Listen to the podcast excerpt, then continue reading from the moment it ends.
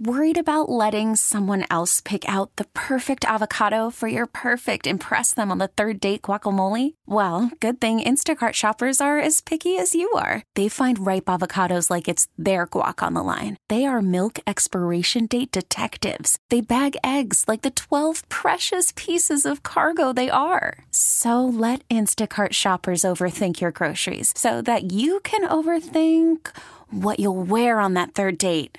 Download the Instacart app to get free delivery on your first three orders while supplies last. Minimum $10 per order, additional term supply. Now, there's a lot of scams out there. And, you know, when you get an email that looks pretty legitimate, you could almost fall for a scam. And then there have been things that have become more advanced, especially uh, tricking elderly people where it's like a grandson supposedly calling or a granddaughter calling, telling they're in trouble and that money is needed. But this one, I don't know how they came up with it, but it seems pretty bold, Kitty.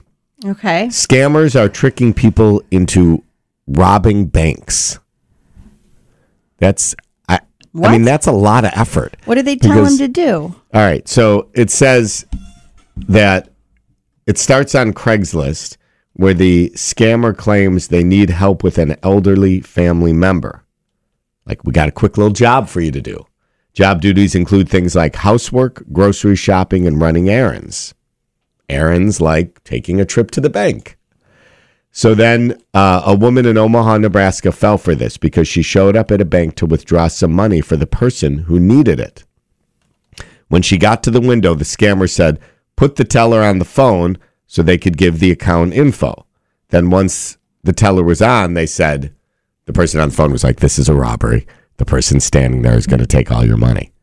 So when she got to the window, she was given an undisclosed amount of cash and left thinking that it was a normal withdrawal, but didn't find out she robbed a bank until later.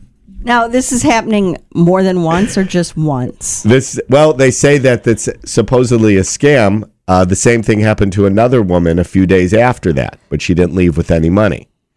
Both times, the scammers asked them to go deposit the cash into a Bitcoin ATM. So, now, I hate to tell you this, yeah, but you know where they got this idea? is this like an Andy Griffith Show episode or something? Close. Okay, Gomer Pyle USMC. really? Scammers trick, first they trick Gomer into doing it, then they trick Sergeant Carter into it. Neither one of them To looks at the robbing note. banks? Yeah, neither one of them looks at the note. It totally comes from a Gomer Pyle episode. 100%. See, there's nothing that hasn't been done before.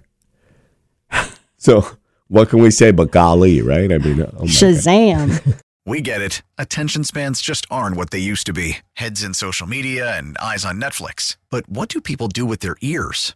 Well, for one, they're listening to audio. Americans spend 4.4 hours with audio every day. Oh, and you want the proof? Well, you just sat through this ad that's now approaching 30 seconds. What could you say to a potential customer in 30 seconds? Let Odyssey put together a media plan tailor made for your unique marketing needs. Advertise with Odyssey. Visit ads.odyssey.com.